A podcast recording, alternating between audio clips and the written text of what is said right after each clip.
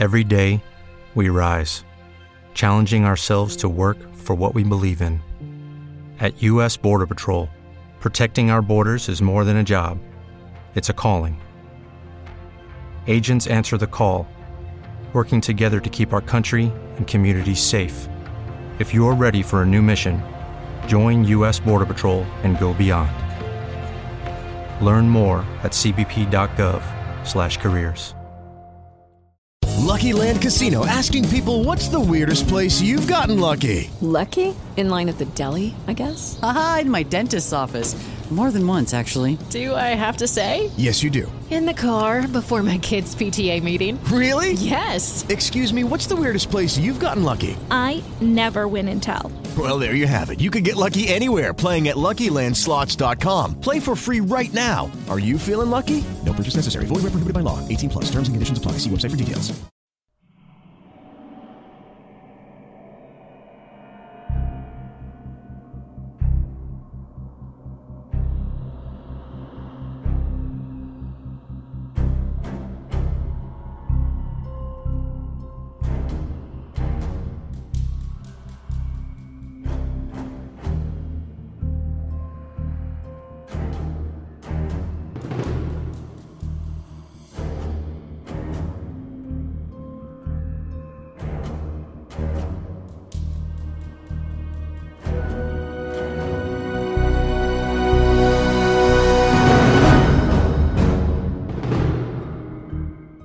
Αχιλίου φωνή. Επειδή θέλουμε να ζούμε και όχι να επιβιώνουμε.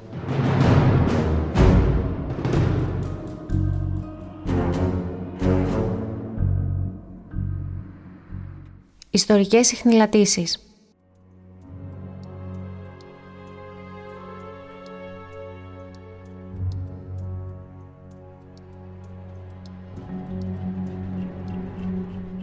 Ματιές στα πρόσωπα, στις δραματικές σκοτεινές και φωτεινές πτυχές των γεγονότων που διαμόρφωσαν τον σύγχρονο ελληνικό κόσμο καθώς και τα ευρωπαϊκά έθνη.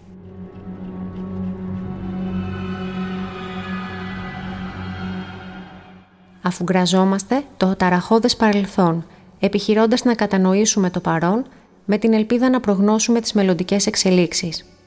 Επιμέλεια παρουσίαση Ιωάννης Νταβέλης, διδάκτορ ιατρικής, αντιπρόεδρος ομίλου Άνιμους και συνδέσμου γραμμάτων και τεχνών Θεσσαλίας.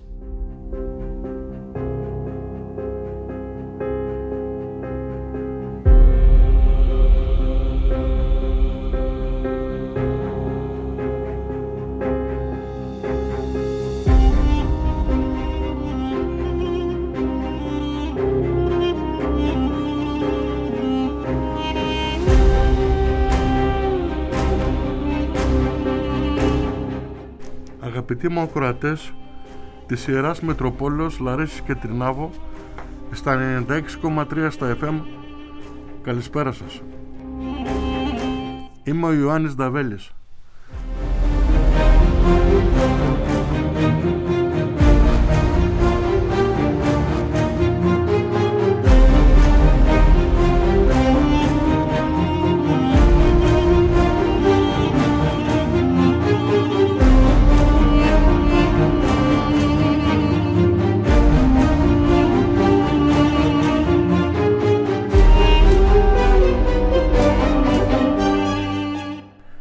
Για μια ακόμη φορά θα συναντηθούμε στα ραδιοφωνικά κύματα και σας ευχαριστώ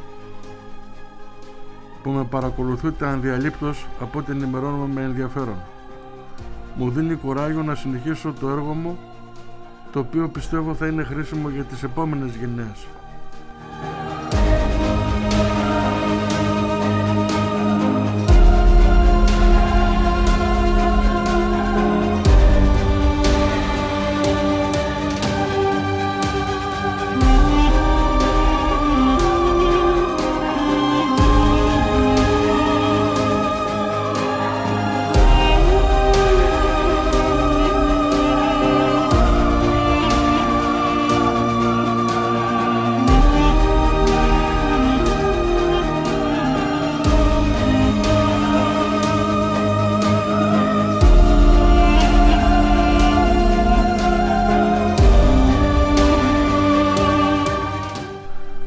Αγαπητοί μου, πηγαίνοντας για μια δραστηριότητα που υπέπεπτε στην καθηκοντολογία μου στις περιοχές της βορειοδυτικής Μακεδονίας στα Γιάννητσά στην Έδεσα, στην Άουσα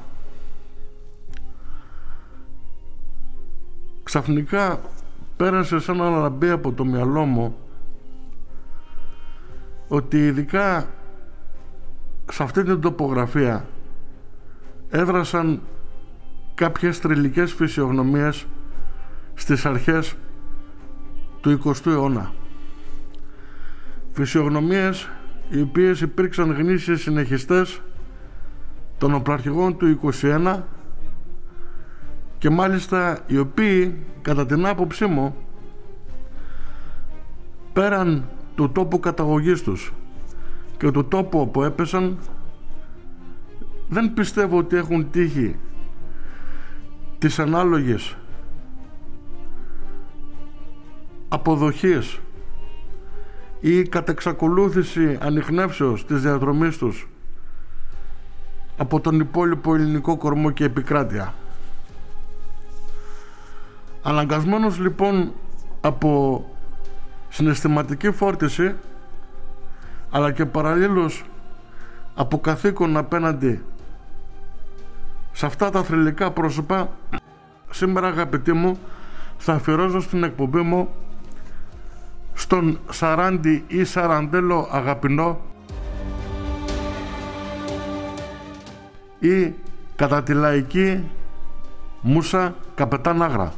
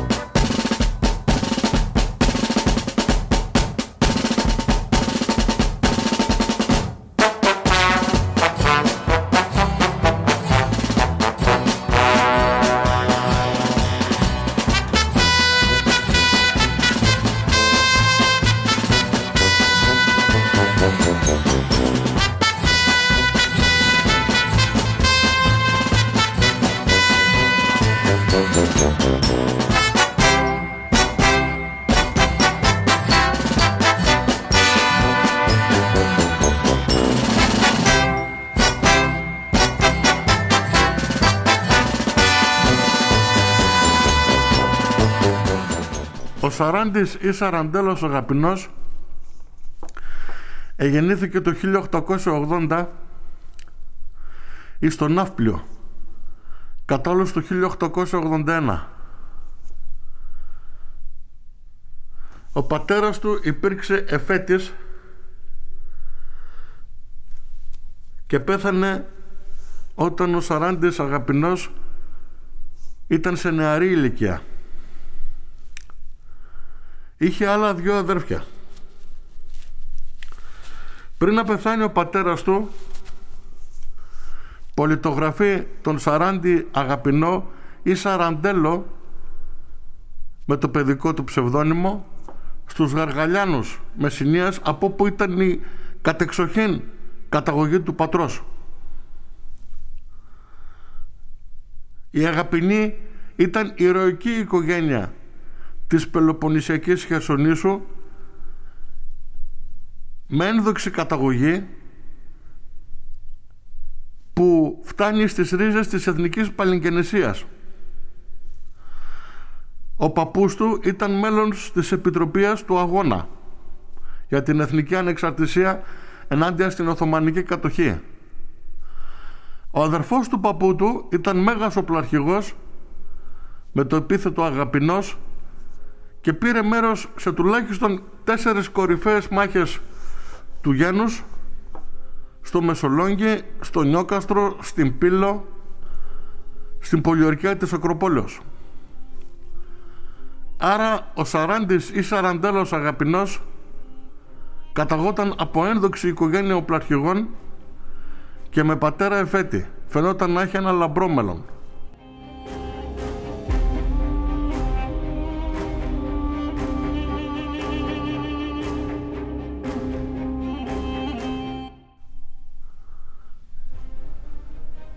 Όταν πεθαίνει ο πατέρας του, κάτοικος πλέον του ναυπλιού αποτραβιέται με τη μάνα του και τα αδέρφια του στην Αθήνα. Το 1895 ο Σαράντης Αγαπηνός εισάγεται στη Σχολή Ευελπίδων. Στη Σχολή Ευελπίδων έχει μια διαδρομή την οποία κοσμεί η αριστεία και στην εκπαίδευση και στην πειθαρχία και στην αφοσίωση. Ο νέος από τα εφηβικά του χρόνια και από τα πρώτα στρατιωτικά του βήματα είναι εμπνεόμενος από έντονο πατριωτικό αίσθημα. Είναι οι εποχές κατά την οποία το γένος ητάται αναξιοπρεπώς στον άτυχο πόλεμο του 97 και όλοι οι Έλληνες αξιωματικοί νιώθουν εθνική ταπείνωση και διάθεση για εκδίκηση έναντι στους εχθρούς του γένους. Μετά τον άτυχο πόλεμο του 97 αρχίζει και κυριαρχεί στο γένος η ιδέα του αγώνα για την ελληνική Μακεδονία για τους υποδολωμένους ελληνόφωνους σλαβόφωνους πατριαρχικούς και γρεκομανικούς πληθυσμούς της Μακεδονικής επικράτειας. Ο τέλος αγαπηνός ή τέλος άγρας ή σαράντης αγαπηνός ή σαραντέλος αγαπηνός εμπνέεται ολόψυχα από την ιδέα για την Ανάσταση των Ελλήνων της Μακεδονίας. Ήνδαλμα του είναι ο τότε ανθιπολογωγός Παύλος Μελάς ο οποίος ήδη έχει δράσει στη Μακεδονία με την Εθνική Εταιρεία κατά της Οθωμανικής κατοχής. Το 1901 έχοντας αποφυτίσει πλέον από τη Σχολή Ευελπίδων ο Σαράντης Αγαπηνός 21 ή 20 ετών είπαμε ότι γεννήθηκε το 1880 ή το 1881 ζητά από το βασιλιά να τον μεταθέσει στα όρια της ελληνικής επικράτειας στον Τέρναβο ο βασιλιάς ευνηδιάζεται γιατί ποτέ νέος αξιωματικός δεν το έχει ζητήσει να μεταταχθεί στα όρια της ελληνικής επικράτειας ε, αψηφώντας τους κινδύνους που εμπεριέχονται. Όλοι οι νέοι αξιωματικοί ως τότε τους ζητούσαν μια θέση γραφείου για να είναι ασφαλισμένοι από οποιαδήποτε έννοια ρίσκου ή κινδύνου. Του κάνει εντύπωση λοιπόν η αφοσίωση του Νεανία στα ιδανικά του έθνους ζητώντας ο Νεανίας να υπηρετήσει στα σύνορα. Να μην ξεχνάμε ότι το 1901 τα όρια του ελληνικού κράτους ήταν στις κορυφές της Μελούνας, δηλαδή στις κορυφογραφμές περίπου των συνόρων της σημερινής Θεσσαλίας και περιχαρακώνοντας το όριο της Θεσσαλίας έφτανε μέχρι την γραμμή της περιφέρειας της Άρτης τότε. Άρα οι υπόδουλοι ελληνικοί πληθυσμοί εμπεριείχαν μέρος της Υπήρου όλη τη Μακεδονία και τη Θράκη. Στον Τύρναβο τέλος Άγρας γνωρίζεται και θεωρεί ως εμβληματική φυσιογνωμία τον καπετάν Ακρίτα ή τον μεγάλο αξιωματικό Μαζαράκι κατάλους. Η γνωριμία με το συγκεκριμένο πρόσωπο είναι συγκλονιστική. Ο καπετάν Ακρίτας ή Μαζαράκης εμφυλοχωρούμενος από την ιδέα της απελευθέρωσης της Μακεδονίας από τους Τούρκους αλλά και από τον καινούριο κίνδυνο που υπέρχεται δρυμύτατος τους βουλγαρορωμανίζοντες βάζει την νεανική ψυχή περισσότερο στα άδυτα της ιδέας της απελευθέρωσης της υποδουλωμένης ελληνικής γης και ο Άγρας πλέον αφοσιώνει όλη του τη ζωή εκεί.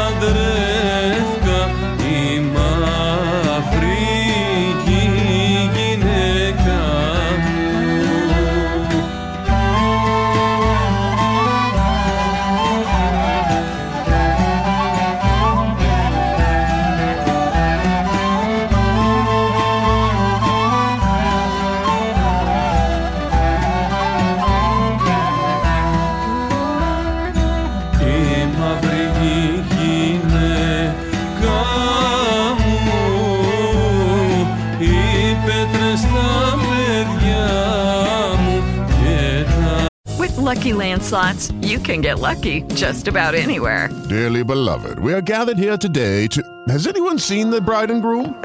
Sorry, sorry, we're here. We were getting lucky in the limo and we lost track of time. No, Lucky Land Casino, with cash prizes that add up quicker than a guest registry. In that case, I pronounce you lucky. Play for free at LuckyLandSlots.com. Daily bonuses are waiting. No purchase necessary. Void were prohibited by law. 18 plus. Terms and conditions apply. See website for details. Okay, round two. Name something that's not boring. A laundry? Ooh, a book club. Computer solitaire, huh? Ah, sorry. We were looking for Chumba Casino. That's right. ChumbaCasino.com has over 100 casino style games. Join today and play for free for your chance to redeem some serious prizes. ChumbaCasino.com. No purchase necessary. Were prohibited by law. 18 plus terms and conditions apply. See website for details.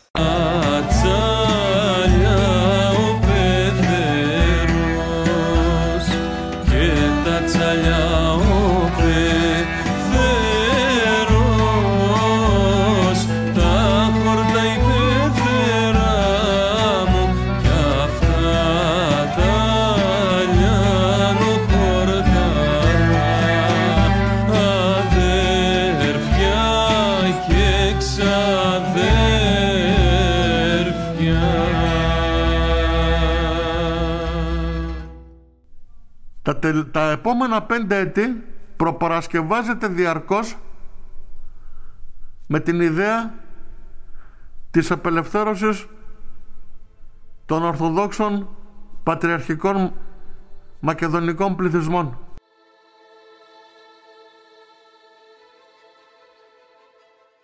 Τεράστιες βιότητες αγαπητοί μου αρχίζουν και επισυμβαίνουν στη Μακεδονική επικράτεια εναντίον των πληθυσμών που έχουν σχέση με το Πατριαρχείο ή είναι ελληνόφωνοι ή είναι δίγλωσοι αλλά και πάλι είναι πατριαρχικοί ή είναι γρεκομάνοι. Δηλαδή ενώ είναι σλαβόφωνοι και βουλγαρίζοντες ξαναφύγαν από το συγκεκριμένο πλευρό και ενστερνίστηκαν την ελληνοορθόδοξη πατριαρχική ιδεολογία. Όλοι αυτοί οι πληθυσμοί γογγίζουν κάτω από τα βάσανα της Οθωμανικής κατοχής οι οποίες σε ορισμένες περιπτώσεις είναι αδεσόπιτοι αλλά γογγίζουν πλέον περισσότερο αγαπητοί μου από τους βούλγαρους κομιτατζίδες. Η Βουλγαρία θέλοντας να ενσωματώσει μεγάλο μέρος της Μακεδονίας στο οποίο υπήρχαν Σλαβόφωνοι και αυτό που τους συνέδεε με την Ελλάδα είναι η ενσωμάτωση και η υπακοή στο Πατριαρχείο Κωνσταντινούπολεως προσπαθεί διαμέσου της αφομοίωσης της γλωσσικής να ενσωματώσει αυτούς τους πληθυσμούς με διάφορους τρόπους. Όταν οι πληθυσμοί δεν επακούν ελληνικά επακολουθούν οι τεράστιες βιότητες κατά των ελληνοφώνων ή ελληνικών πληθυσμών. Συμμορίες κομιτατζίδων αλωνίζουν τη Μακεδονική επικράτεια, αλωνίζουν τη Δυτική Μακεδονία, ειδικά στην περιοχή της Ναούσης και των Γιαννιτσών, της λίμνης Γιαννιτσών. Η λίμνη των Γιαννιτσών είναι ένα μέρος το οποίο δεν υπάρχει σήμερα. Έχει χαθεί, έχει αποξεναθεί. Ήταν τότε μια τεράστια περιοχή 100 τετραγωνικών χιλιόμετρων έξω από την πόλη των Γιαννιτσών. Αυτή η περιοχή ήταν ένα τεράστιο έλος, ένας βαλτότοπος με καλάμια που φτάναν τα δυο μέτρα ύψος. Ζούσε η πιο σπάνια και πιο άγρια πανίδα στην ελληνική φύση. Και η χλωρίδα επίσης ήταν ιδιαίτερος εντυπωσιακή. Εκεί μέσα λοιπόν οι βούλγαροι κομιτατζίδες είχαν οργανώσει το αρχηγείο τους για να εξορμούν και να χτυπούν σε όλη την επικράτεια της Δυτικής Μακεδονίας. Στην ελληνοκρατούμενη Νάουσα, στην Πέλα, στην Αριδαία, στην Έδεσα.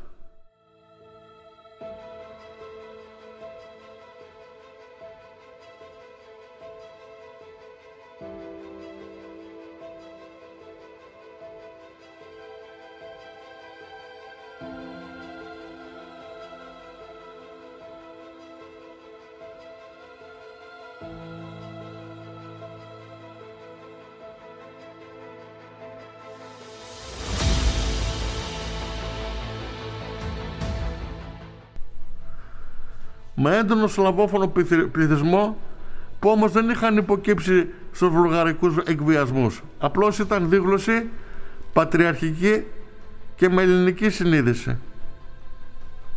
Οι συμμορίες του Πετκόφ, του Ξακουστού, ή, ήρωα κατά τους Βουλγάρους, μέγιστου δολοφόνου κατά τους Έλληνες. Οι συμμορίες του Σλατάν και του Κατσάπτσε, αυτών των ονομαστών κομιτατζίδων αιμοσταγών σφαγέων για τον πατριαρχικό πληθυσμό είναι εξακοστές για τα έργα και τις ημέρες τους. Στην ιστορία έχουν μείνει ανεξίτηλα τα εγκλήματά τους ειδικά κατά της οικογένειας Ράικο που κατακρεωργήσαν όλη την οικογένεια και απέκοψαν και τα στήθια από τη σύζυγο Ράικο τα εγκλήματά τους με απαγχωνισμούς γρεκομάνων πατριαρχικών σε διάφορους οδούς της πόλης Πέριξ, της Ναούσης και της Εδέσης και των χωριών καθώς και μια σειρά άλλες βιαιότητες με ολοκαυτώματα με μαζικές δολοφονίες με πνιγμούς με οτιδήποτε μπορεί να συλλάβει ο ανθρώπινος νους που να εμπεριέχει βαρβαρισμό και αιμοδιψία.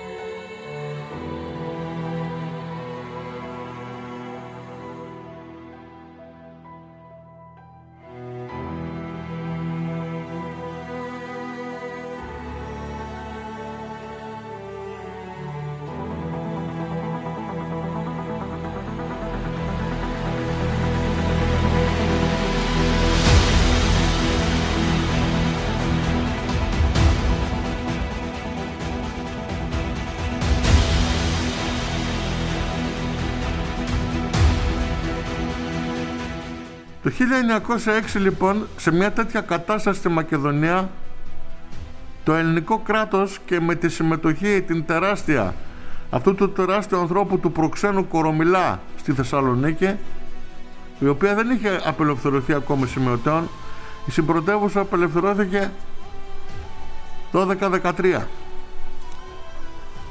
αποφασίζει το ελληνικό κράτος ότι πρέπει να στηρίξει την προσπάθεια και να υποστηρίξει όλους τους πληθυσμούς που δεν θέλουν να υποκύψουν στους Βουλγάρους.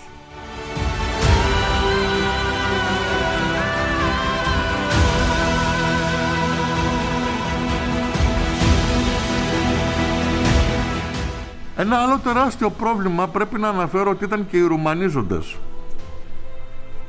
Η ρουμανική προπαγάνδα εκείνη την εποχή προσπαθώντας να εσφετεριστεί βλαχικούς πληθυσμούς με αμυγός ελληνική συνείδηση προσπαθεί μέσα στη μακεδονική επικράτεια να δημιουργήσει αιστείες ρουμανιζόντων μεταφέροντας μάλιστα και πληθυσμούς Ρουμάνων αγροτών από το Ρουμανικό κράτος.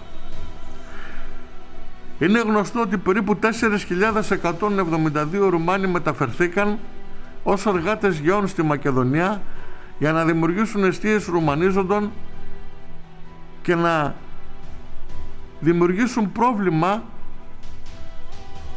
στο κατά πόσο αμυγής πατριαρχικός είναι ο πληθυσμός της Μακεδονίας. Ο Αρχιεπίσκοπος Βουκουριστίου ασκεί προπαγάνδα και το 1906 το ελληνικό κράτος αναγκάζεται να διακόψει σχέση με τη Ρουμανία λόγω των γεγονότων που επισυμβαίνουν στην περιοχή.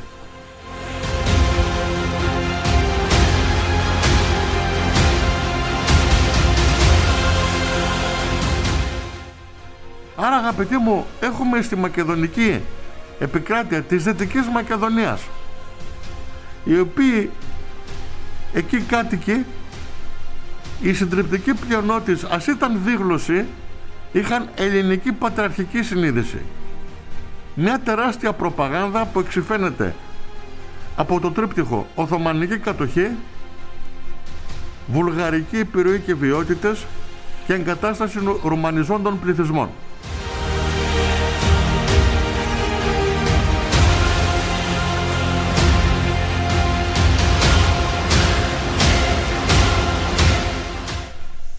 Ο Κορομιλάς αποφασίζει ότι πρέπει να δράσει η Ελλάς. Με τη συνέργεια του Βασιλείου των Αθηνών αποφασίζεται να έρθουν εις τον Βάλτο των Γιαννιτσών που ήταν το κέντρο των Κομιτατζίδων τρεις ομάδες από αξιωματικούς του ελληνικού στρατού κατά κύριο λόγο Εύζωνες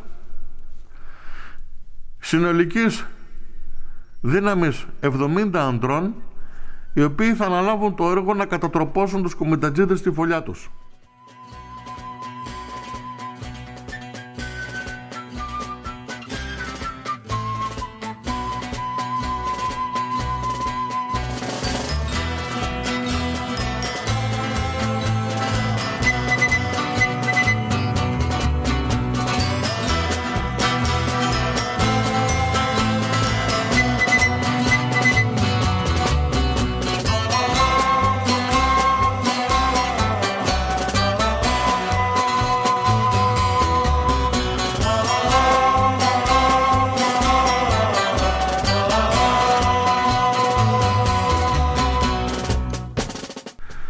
1906 ο Σαράντης Αγαπηνός με την αφοσίωσή του στην πατρίδα ζητάει πρώτος από τον Ροκά ο οποίος τον έχει ενστερνήσει ο ψήμος στην αποτύπωση την πρακτική του οράματος του δηλαδή να πάει στο βάλτο των Γιαννητσών για να χτυπήσει τους κουμιτατζίδες στην καρδιά του τελικώς κάνει το όραμά του πραγματικότητα. Μεταφέρεται στο Τσάγεζε μαζί με άλλες 12 συντρόφους του Εύζωνες στο σημερινό στόμιο και από εκεί περνά στη Μακεδονία το 1905 αγαπητοί μου.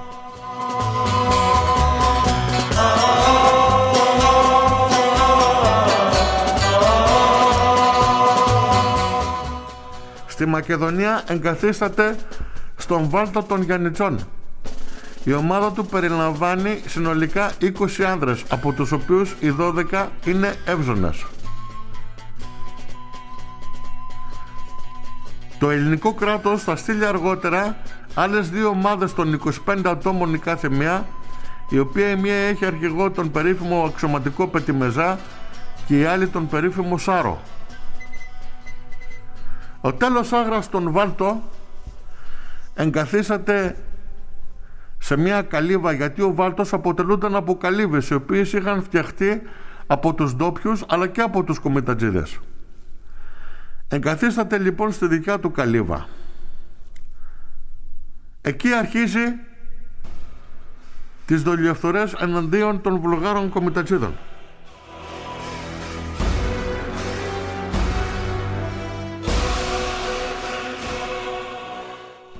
Τα παλικάρια του αποφασισμένα προκαλούν ήδη από την αρχή τεράστιες βλάβες στους κομιτατζίδες και στα σώματά τους. Καταλαμβάνει τη βουλγαρική καλύβα Κούγκα και είναι μια πρώτη πύριος νίκη. Μετά από αυτό το 1906 αποφασίζει να επιτεθεί στην βουλγαρική καλύβα στο χωριό Ζερβοχώρη. Εκεί οι Βούλγαροι εξοδετερώνουν τους δικούς μας και οι απώλειες από το σώμα του Άγρα είναι σοβαρές. Τρεις νεκροί, τέσσερις τραυματίες και ο ίδιος χτυπιέται στον νόμο. Σοβαρά. Αγαπητοί μου, είναι περιττό να σας πω ότι η περιοχή του Βάλτου των Γιάννητσών ήταν ένα κέντρο στρατηγικό το οποίο πέραν όλων των άλλων κινδύνων εμπεριείχε και τον κίνδυνο τον τεράστιο της ελονοσίας. Κανένας οπλαρχηγός δεν άντεξε πλην ενός που έμεινε πάρα πολλά χρόνια εκεί Γρεκομάνου πάνω από τέσσερις μήνες στο βάλτο των Γιαννητσών. Γιατί; Γιατί προσβάλλονταν συνηθέστατα από ελονοσία η οποία ήταν θανατηφόρος.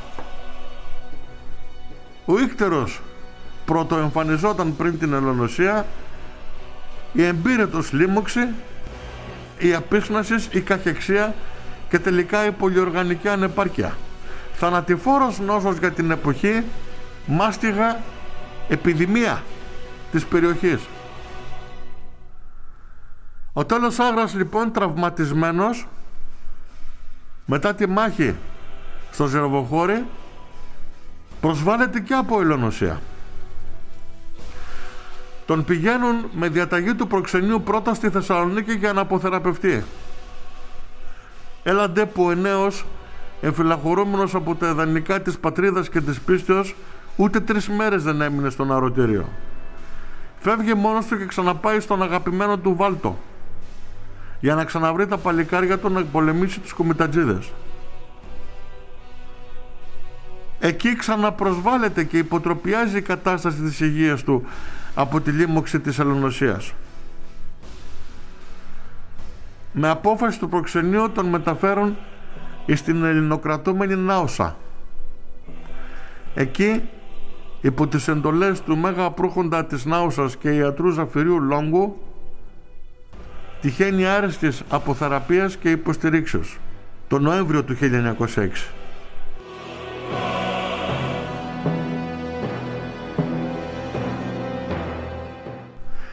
Κάθεται από τον Νοέμβριο στο Φεβρουάριο του 1906 στην Άουσα. Εκεί υπάρχουν ζυμώσεις με τους προύχοντες της περιοχής.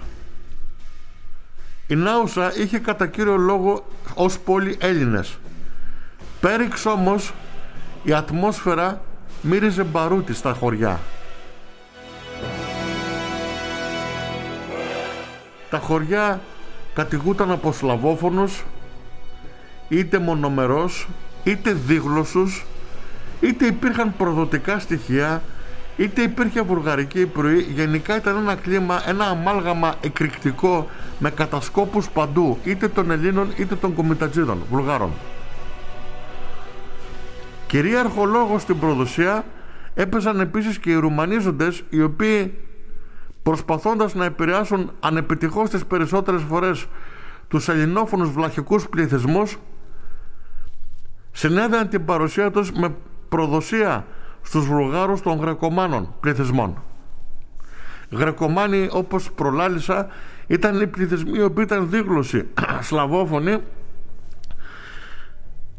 και ήταν υπό την βουλγαρική επιρροή αποσκερτήσαν από τους Βουλγάρους και ενέταξαν τις υπηρεσίες τους και τις αφοσίωσή τους στο Πατριαρχείο Κωνσταντινούπολεως θέλοντας να μην χάσουν την ελληνική τους συνείδηση παρότι δεν μιλούσαν την ελληνική γλώσσα. Αυτό είναι καταπληκτικό αγαπητοί μου.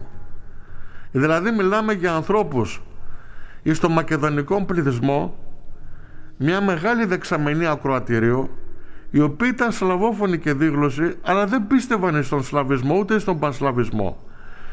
Πίστευαν στα ιδανικά της πατρίδος Ελλάδος και ήταν αφοσιωμένοι στο Πατριαρχείο Κωνσταντινούπολεως και όχι στην εξαρχία τη Βουλγαρική ή στην Αρχιεπισκοπή του Βουκουρεστίου. Τρανταχτές προσωπικότητες τέτοιων καταστάσεων ήταν ο ονομαστός καπετάν Κώτας ο οποίος ενώ ήταν σλαβόφωνος υπηρέτησε πλήρως αργότερα το ελληνικό βασίλειο και απαγχωνίστηκε από τους Τούρκους στα Μπιτόλια.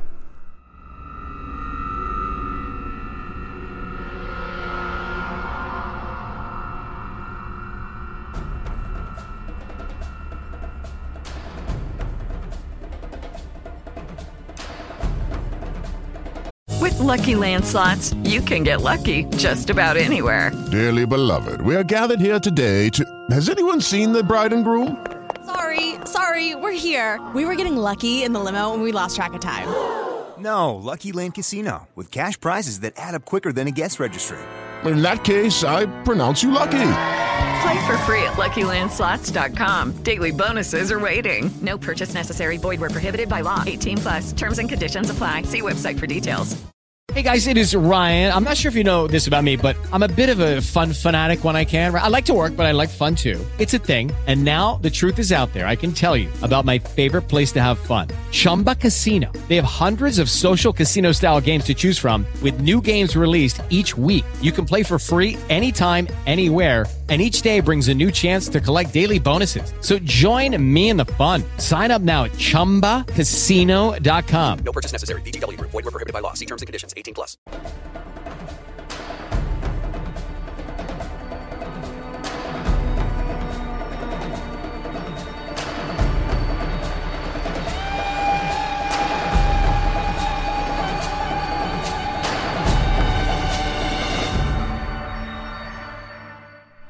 Ο καπετάν Γιώτας, ο καπετάν Κόκος, ο, κα, ο καπετάν Νικοτσάρας. Όλοι αυτοί πρώην Σλαβόφωνοι που του βουλγαρική πρωί επανήλθαν στην ελληνική επιρροή πριν να περάσουν στο πάθεο των ηρώων του γένους. Επανέρχομαι στον Σαράντι Αγαπηνό.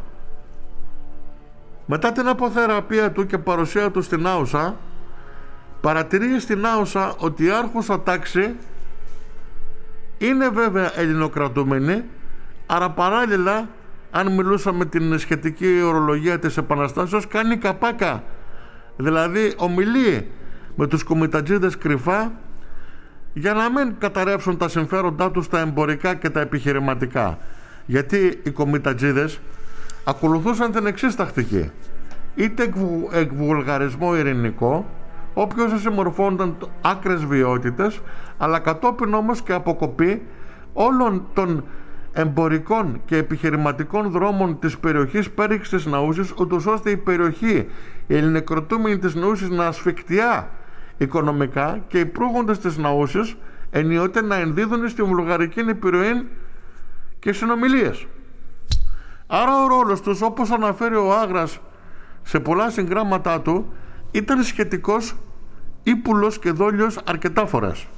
Επίσης υπήρχε και αιστεία ρωμανιζόντων εμπόρων στην Άουσα οι οποίοι πιθανόν παίξαν ρόλο και στο τελικό στάδιο της προδοσίας του Σαράντι Αγαπηνού. Παρένθεση. Ο ήρωας ονομάζεται τέλος Άγρας γιατί ο ίδιος έδωσε αυτό το ψευδόνυμο στον εαυτό του ενώ το πραγματικό το όνομα ήταν Σαράντης Αγαπηνός για να μην αναγνωρίζεται από τους πράκτορες των κομιτατζίδων και να ε, κυκλοφορεί πλαστογραφικά στην όλη περιοχή. Να μην μπερδευόμαστε αγαπητοί μου με το μετέπειτα ε, στην παρουσία την ποιητική ποιητή Τέλο Άγρα ο οποίος δεν έχει καμία σχέση με τον ήρωά μας πήρε όμως το ψευδόνυμο Τέλος Άγρας εμπνεόμενος ο ποιητής από την εμβληματική φυσιογνωμία του ήρωα. Ο ποιητής ο οποίος εφαίρεται στα ποιητικά ως τέλος άγρας είναι ο Ευάγγελος Ευαγγέλου. Ο Σαράντης Αγαπηνός βλέποντας την κατάσταση ταύτην στην Άουσα καταλαβαίνει ότι τα πράγματα είναι πάρα πολύ συγκεκριμένα αμφίσιμα, περίπλοκα και τρομερά επικίνδυνα για τον ίδιο και για τον συντρόφο του. Όμως αυτό που υπάρχει στο στοχοπροσύλωσή του είναι ένα και μόνο. Να μην του ξεφύγει η ιδέα της προστασίας των πληθυσμών της ελληνικής Μακεδονίας. Αφοσιωμένος σε αυτόν τον σκοπό ο τέλος Άγρας αποφασίζει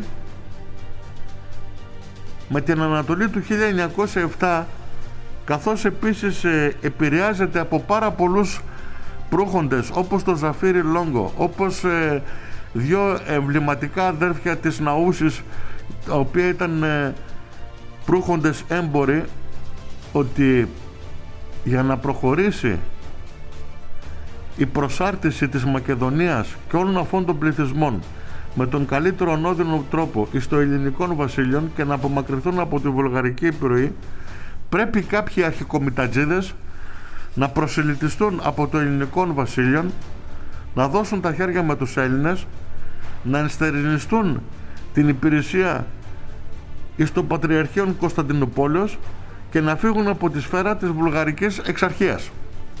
Μια τέτοια εμβληματική φυσιογνωμία ήταν ο βοεβόδας Βάνης Ζλατάν της περιοχής. Ο βούλγαρος βοεβόδας Βάνης Ζλατάν, αρχικομιτατζής, ο οποίος δρούσε με τη συμμορία του αιμοσταγούς Κατσάπτσε, αρχικομιτατζή, ήταν αυτός ο οποίος με τον προύχοντα της Νάουσας που προστάτευσε και έδωσε οδηγίες να αποθεραπευτεί Ζαφύριο Λόγκο πήγαινε μαζί κυνήγι και είχε φιλικούς δεσμούς. Στην Άωσα κατά τη διάρκεια της αποθεραπείας του ο Σαράντης Αγαπηνός γνώρισε και τον γουνόμπορο εμπόριο γούνας έκανε ο άνθρωπος ο οποίος ήταν δίγλωσσος αλλά με αμυγός ελληνική συνείδηση και αφοσιωμένος στο Πατριαρχείο Κωνσταντινούπολεως Αντώνη Ιτώνη Μίγκα προσέξτε το όνομα είναι καταλητικό για τη συνέχεια τον συνδέει με το Μίγκα υψηλού βαθμού αδελφική φιλία και ο Μίγκας ορκίζεται πλέον ως αδελφοποιητός του καπετάνιου. Ο Μίγκας, ο Ζαφύριος Λόγκος.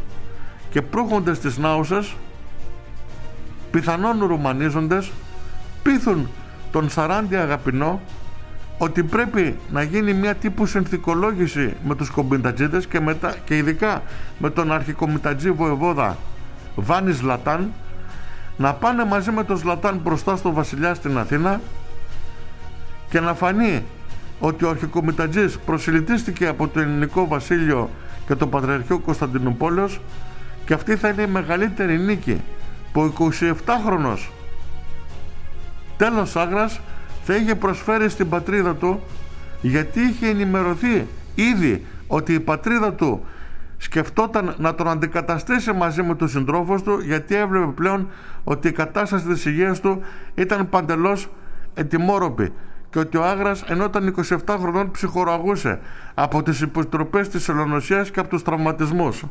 Άλλωστε ήταν λιπόσαρκος και πάντα με ελαττωματική υγεία εγγενέσεως. Γίνονται συζητήσεις με διαφόρους συνεργάτες των δύο καπεταναίων του Άγρα και του Ζλατάν για να προκαθαριστεί η συνάντηση. Στις συναντήσεις οι οποίες γίνονται στην Άουσα κρυφά επικρατεί ειρηνικό πνεύμα και αμοιβαίο πνεύμα συνεννοήσεως. Τελικά αγαπητοί μου κρίνεται ότι ο Άγρας με το Ζλατάν θα συναντηθούν στις 3 Ιουνίου του 1907 σε μια τοποθεσία η οποία είναι ανάμεσα στα Γιάννητσά και στην Έδεσα και η οποία τότε είχε σλαβικό όνομα.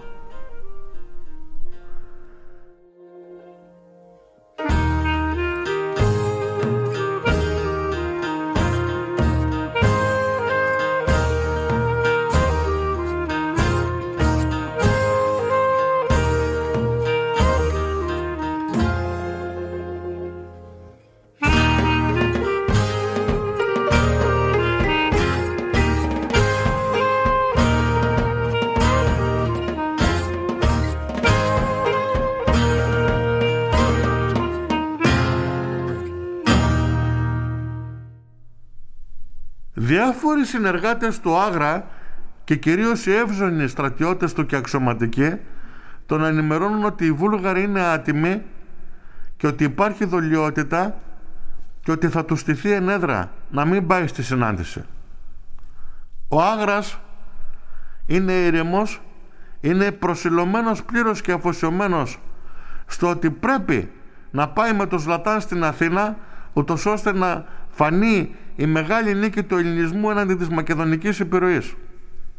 Αψηφά τις συμβουλές των ευζώνων συστρατιωτών του και συνεργατών του και αξιωματικών του ότι τους στείνεται παγίδα.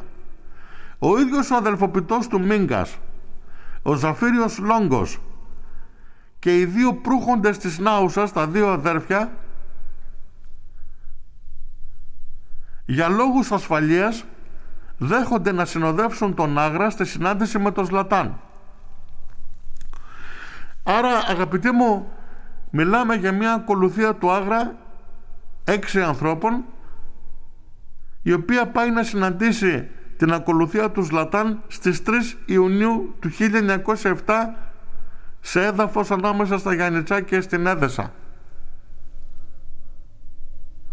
Συναντιούνται δύο αντιπροσωπείες.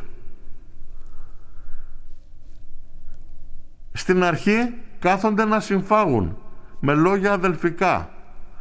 Ο Ζλατάν είναι ήρεμος. Ζητάνε από τους Έλληνες να αφήσουν όλα τα όπλα τους. Οι ίδιοι είναι αφοπλισμένοι, δεν φέρουν όπλα, μόνο ο Άγρας είχε το περίστροφό του. Αφήνει και ο ίδιος το περίστροφό του κάτω. Και ενώ συντρέχουν, ξαφνικά ο Ζλατάν Βάνης αρχίζει και εκφέρει έναντι του καπετάν Άγρα του Έλληνα οπλαρχηγού υβριστικούς προσβλητικούς λόγους για την Ελλάδα και το γένος μας. Ο Άγρας ευνηδιάζεται και τότε ξαφνικά πίσω από τους θάμνους της συναντήσεως ξεπροβάλλουν δέδεκα εύσωμοι κομιτατζίδες οι οποίοι ρίχνουν κάτω τους συνοδούς του Άγρα τους δένουν πιστάγκονα και τον ίδιο τον Άγρα τον συλλαμβάνουν ζωντανό. Ο Άγρας πάνω στην έκπληξή του ζητά από τους εχθρούς του γένους, τους βουλγάρους κομιτατζίδες, να αφήσουν όλη τη συνοδεία του να φύγει και να συλλάβουν μόνο τον ίδιο. Πράγματι ο Σλατάν, ο αρχικομιτατζής, ελευθερώνει τους τέσσερις συνοδούς ναουσαίους του Άγρα. Μένει ο Άγρας με τον αδελφοποιητό του Αντώνη Μίγκα. Ο Σλατάν παρακινεί και τον Μίγκα να φύγει. Και αυτός αγαπητοί μου, ο τεράστιος δίγλωσος, αλλά τεράστιος Έλληνας, πιο Έλληνας από τους Έλληνες, απαντάει στον αρχικό Μητατζή, δεν φεύγω από τον καπετάνιο μου. Να με κάνετε ό,τι θέλετε. Εγώ θα μείνω με αυτόν.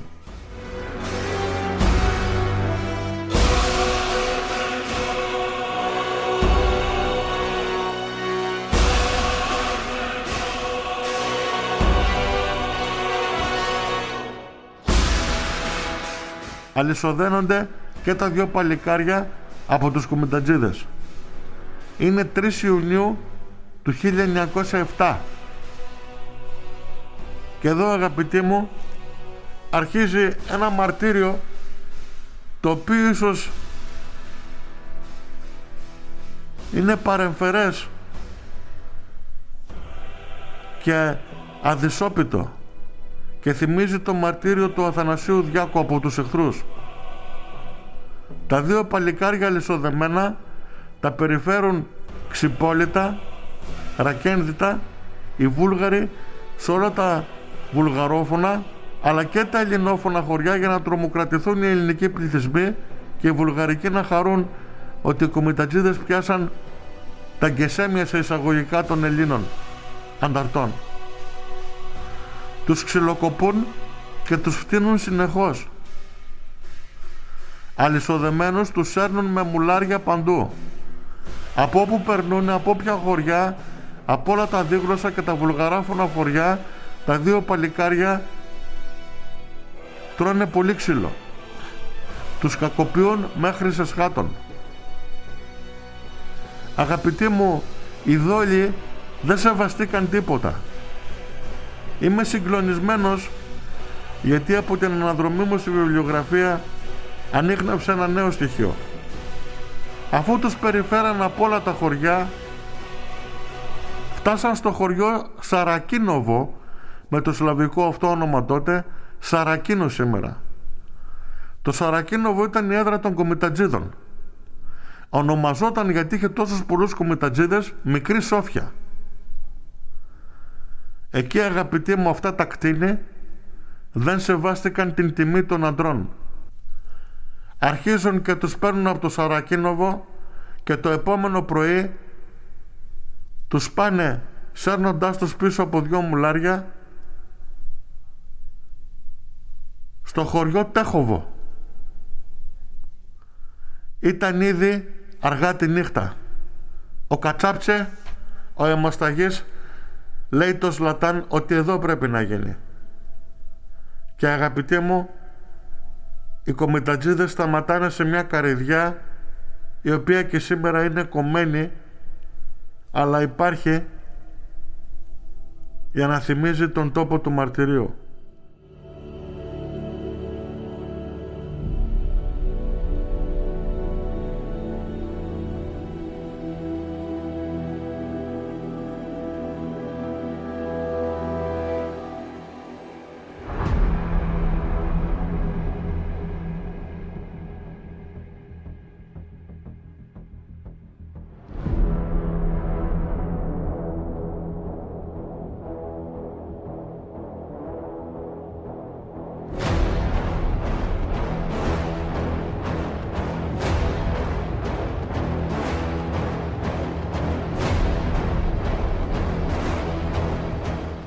Εκεί οι κομιτατζίδες απαγχωνίζουν σιγά σιγά για να ξεψυχήσουν αργά τα δυο παλικάρια.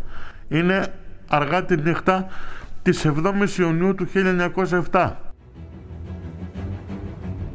Η του τέλου Αγρά και του Μίγκα έσβησε τότε.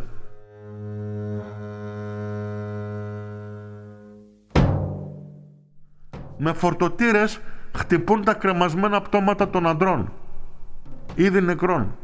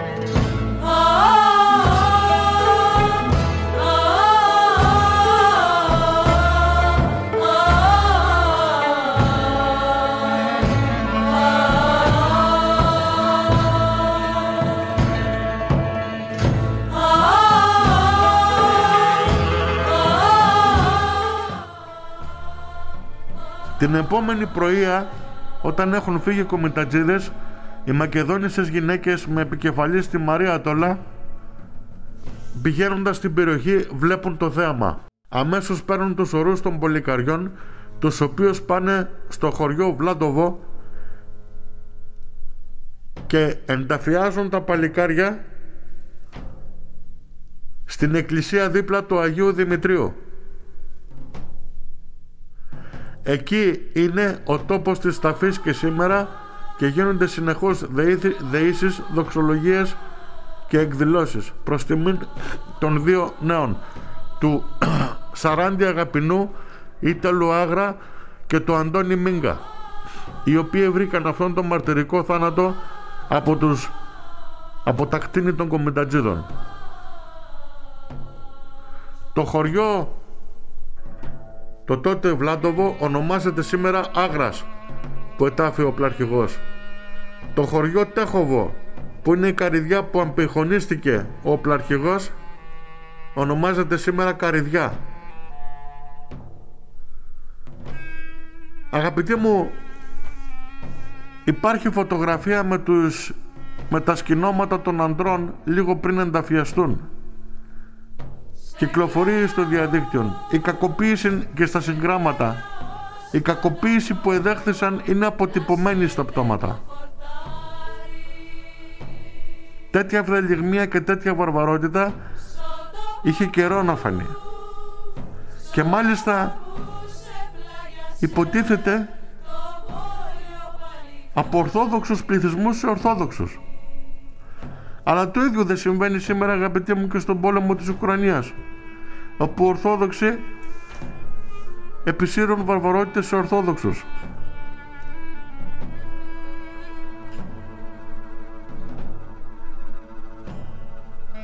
Θα ήθελα αγαπητοί μου να σας πω ότι η Μακεδονία και ο Ελληνισμός συγκλονίζεται με την είδηση. Η αντίδραση του ελληνισμού θαργεύει. Οι αντάρτες στη λίμνη των Γιαννητσών αλλά και ο, ο πρόξενος Αριστοτέλης Κορομιλάς Λυσαλέα ζητάνε εκδίκηση για τον θάνατο των παλικαριών.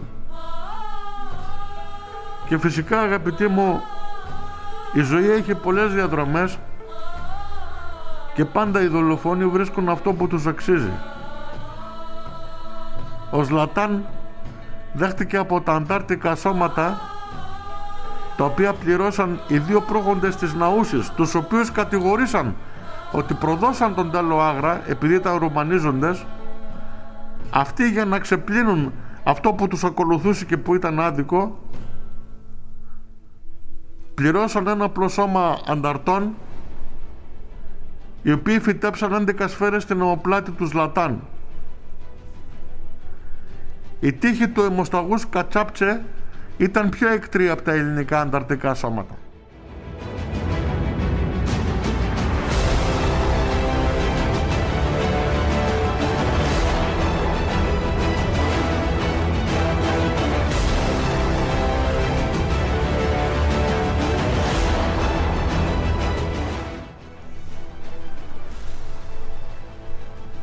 Αγαπητοί μου, η ζωή του τέλου Άγρα ή Σαράντι Αγαπηνού έγινε θρύλος. Και στην Καριδιά, τον τόπο του μαρτυρικού του θανάτου ή στο χωριό Άγρας κάθε χρόνο γίνονται εκδηλώσεις από τις Μητροπόλεις των περιοχών και από πλήθος ανθρώπων οι οποίοι δεν ξεχνούν τον ήρωα. Εις τους Γαργαλιάνους Μεσσηνίας τη γενέτειρά του όπου ετοπογραφήθη ως νέος, επολιτογραφήθη ως νέος. Γίνονται εκδηλώσεις προς μνήμην του οπλαρχηγού για να μείνει το όνομά του άσβεστο στην ιστορία.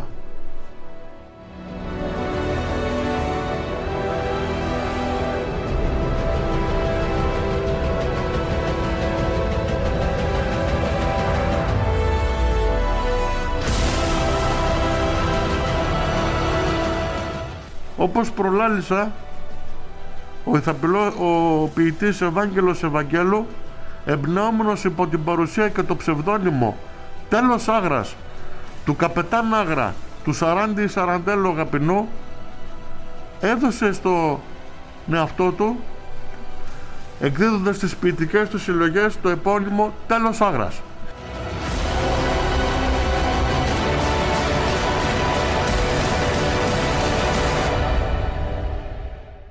Όπως όμως είπα και στην αρχή και στους Γαργαλιάνους και στην περιοχή των Γιαννητσών ετοιμάται αγωγίστος η μνήμη του ήρωα. Ετοιμάται αγωγίστος και η μνήμη και ασίγαστα και του αδελφαπητού του και εμβληματικού προσώπου Αντώνη Μίγκα ή Τόνι Μίγκα.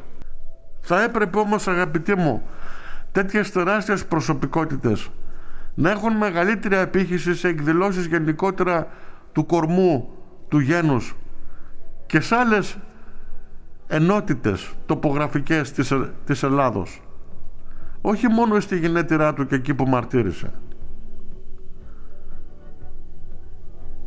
Ο τέλος Άγρας είναι προσωπικότητα που ξεπερνά τα ελληνικά σύνορα. Από μικρός εμφυλοχωρήθηκε με την ιδέα του ελληνισμού της πίστος και για αυτά τα ιδανικά έδωσε τη ζωή του αγαπητή μου 27 ετών. Ένας νεανίας με ασθενή υγεία ο οποίος πολέμησε δύο χρόνια μέσα στην Θέρμη και στον πυρετό της Ελλονοσίας ώσπου να βρει μαρτυρικό τάλος. Είναι ένας άνθρωπος το οποίος νομίζω αν προσέξει τη διαδρομή της ζωής του είναι σε εισαγωγικά αγιοποιημένη. Είναι εκείνος ο άνθρωπος ο οποίος θα μπορέσει να μας δείξει τους δρόμους της ηρεμίας, της πίστεως και της εμπιστοσύνης. Ήταν αθώος σαν Άγιος αγαπητή μου ο Σαράντης αγαπηνός. Τόσο αθώος που πίστευε τους ανθρώπους που πίστεψε τον παγαπών της Λατάν ενώ ο ίδιος του έστεινε την τεράστια παγίδα. Όπως η συμπεριφορά του ανθρώπου τις τελευταίες του ώρες οδηγούνταν στη θυσία έτσι και ένας κοινός θνητός παρά τις προειδοποιήσεις των συντρόφων του συστρατιωτών ευζώνων αψήφισε στο όραμα της μεγάλης ιδέας και στην επελευθέρωση του μακεδονικού ελληνισμού όλες τις υποψίες για παγίδα και εκτιμώντας και εμπιστεύοντας το πρόσωπο του βοεβόδα αρχικού Μετατζή έσπευσε στη συνάντηση καταθένοντας και το περίστροφό του. Και όταν συλλαμβάνεται το αγαπητέ μου ζήτησε το ένα πράγμα και μόνο να αφήσουν όλους τους άλλους και να κρατήσουν αυτόν. Δυστυχώς ή ευτυχώς ο Αντώνης Μίγκας ενώ θα μπορούσε να διαφύγει προτίμησαν αγαπητοί μου το μαρτυρικό θάνατο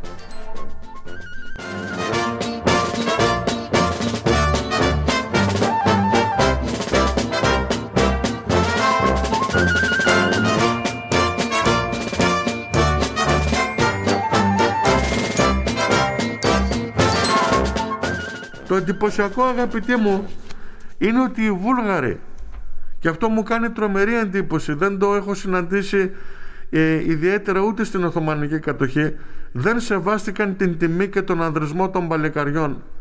Είναι πράγμα πρωτόγνωρο στην ιστορία και δείχνει τον βαρβαρισμό της εποχής. Αγαπητοί μου η Μακεδονία απελευθερώθηκε μέσα από τεράστιες θυσίες του ελληνισμού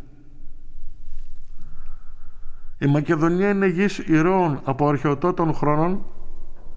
Η Δυτική Μακεδονία είναι τόπος ιδιαίτερος που συγκινεί. Ο Βάλτος των Γιαννητσών είναι τόπος που ξυπνά μνημίμες. Η τεράστια Πινελόπη Δελτά συνέγραψε τα μυστικά του Βάλτου. Τα μυστικά του Βάλτου που εξιστορούν αγαπητοί μου την ιστορία του καπετάν Άγρα και τον συντρόφο του και το τι γινόταν στο Βάλτο των Γιαννητσών μεγάλωσαν γενναίες και γενναίες Ελλήνων και τα εξέδραψαν με τα ελληνικά ιδανικά και είδη. Από εξυγχρονιστικούς κύκλους ο Ψήμος αναφέρεται ότι τα μυστικά του Βάλτου και όλα τα συναφή αφηγήματα περί τέλου άγρα ή σαράντι αγαπητού είναι πλεονασματικά, επικίνδυνα και ότι πλέον δεν πρέπει να διδάσκονται στις νέες γενιές. Λυπάμαι αγαπητέ μου που για μια ακόμη φορά το δηλητήριο προσπαθεί να μπολιαστεί μέσα στις αθώες παιδικές ψυχές για να μην ξέρουν τίποτα οι νέες γενιές, τα παιδιά μας για τις εμβληματικές φυσιογνωμίες οι οποίες σε μικρή ηλικία αντί να χαρούν το άνθος της νιώτης τους όπως ο Σαράντης Αγαπηνός έδωσαν το αίμα τους για την πατρίδα υπομένοντας αγαπητοί μου μαρτύρια ανίποτα και εξευτελισμούς εξευτελισμούς που αγγίξαν τον ανδρισμό τους μέχρι της τελικής κρεμάλας. Από τα κτίνη. Πιστεύω αγαπητοί μου ότι ο τέλος Άγρας και ο Αντώνης Μίγκας έχουν εξέχουσα θέση στο πάνθεον των ελληνικών ηρώων και ότι η μνήμη τους θα πρέπει να μνημονεύεται και να αναφέρεται κατ' επανάληψη από τις επόμενες γενναίες. Γιατί αγαπητοί μου, καλές οι συμμαχίες, καλή η βαλκανική συσπήρωση, καλό το όραμα της Βυζαντινής ε, Αγίας Ανατολικής Ρωμαϊκής Αυτοκρατορίας με όλους τους Βαλκάνιους μαζί, οι οποίοι είναι και οι συνορθόδοξοι ή στο δόγμα, αλλά μην, μην ξεχνάμε και κάτι, ότι και σε αυτούς τους λαούς ανάμεσα έχουν ζηβεί βαρβαρότητες και ομότητες και καταπλήστων ενάντια του ελληνισμού από συνδογματικούς λαούς. Να μην ξεχνάμε αυτό που έχει αναφερθεί ότι στην ουσία είμαστε έθνος ανάδελφων. Ότι για να απελευθερωθεί η Μακεδονία οι ήρωες της εποχής πολέμησαν Οθωμανούς, Βουλγάρους και Ρωμανίζοντες. Ειδικά η βουλγαρική πρωί προσπάθησε να επανέλθει με τα γεγονότα του δοξάτου και στο μακεδονικό αγώνα και αργότερα και στη βουλγαρική κατοχή στο δεύτερο παγκόσμιο πόλεμο. Η περιοχή του Στριμώνα, της Καβάλας, πάντα και της Δράμας, πάντα ήταν τον όραμα της Μεγάλης Βουλγαρίας. Ευτυχώς για τον ελληνισμό το όραμα αυτόν κατέπεσε, απεκρούστη και αυτή τη στιγμή τουλάχιστον οι δύο χώρες έχουν μια ειρηνική συνθήκη μεταξύ τους και συνεργασία. Όμως αυτό δεν μας εμποδίζει καθόλου και δεν πρέπει καθόλου να μας αποτρέπει να ενθυμούμεθα ότι στις αρχές του 20ου αιώνα για να έχουμε τώρα εμείς τη Μακεδονία και να μπορούμε να πάμε στην Κομωτινή, τη Ροδόπη, την Αλεξανδρούπολη και σε όλες τις περιφέρειες της 13 της, τους νομούς της Μακεδονίας η οποία έχει 24.000 τετραγωνικά χιλιόμετρα έκταση κάποιοι έδωσαν την τελευταία ρανίδα του αίματός τους ενάντια στη βουλγαρική κτηνοδία και βαρβαρισμό.